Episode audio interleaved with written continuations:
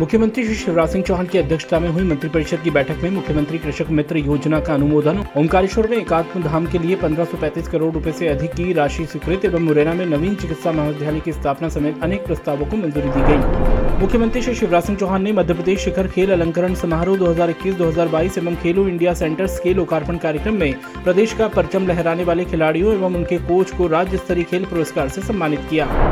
मुख्यमंत्री श्री शिवराज सिंह चौहान ने एकलव्य पुरस्कार, अब 20 खिलाड़ियों, विक्रम पुरस्कार, अब 20 और विश्वामित्र पुरस्कार, पाँच प्रशिक्षकों को दिए जाने, ओलंपिक, एशियन गेम्स, अन्य अंतर्राष्ट्रीय स्तर के विजेता को दुगनी पुरस्कार राशि देने और चतुर्थ स्थान प्राप्त खिलाड़ियों को भी पुरस्कार राशि देने की घोषणा की। मुख्यमंत्री श्री शिवराज सिंह चौहान ने बड़ी घोषणा करते हुए कहा कि खेल विभाग के अमले की पुनर्संरचना की जाएगी तथा महानिदेशक खेल का पद भी सृजित किया जाएगा।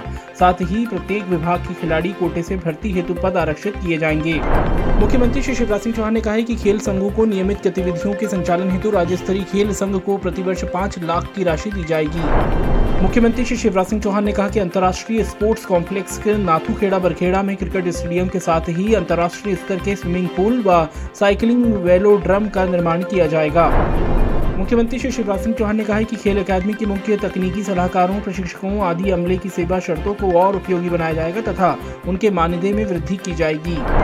मुख्यमंत्री श्री शिवराज सिंह चौहान ने आज तात्या टोपे स्टेडियम, भोपाल में मध्य प्रदेश खेल अलंकरण समारोह 2021-2022 एवं खेलो इंडिया सेंटर्स के लोकार्पण कार्यक्रम में खेलो एमपी यूथ गेम्स 2023 के लोगों और मेस्कार्ड का अनावरण किया। मुख्यमंत्री श्री शिवराज सिंह चौहान ने रविंद्र भवन सभागार भोपाल में आयोजित कार्यक्रम में लोक स्वास्थ्य एवं परिवार कल्याण विभाग के चिकित्सा अधिकारियों एवं ऊर्जा विभाग, पशुपालन एवं डेयरी विभाग तथा कृषि विभाग के नव नियुक्त अधिकारियों, कर्मचारियों को नियुक्ति पत्रों का वितरण किया।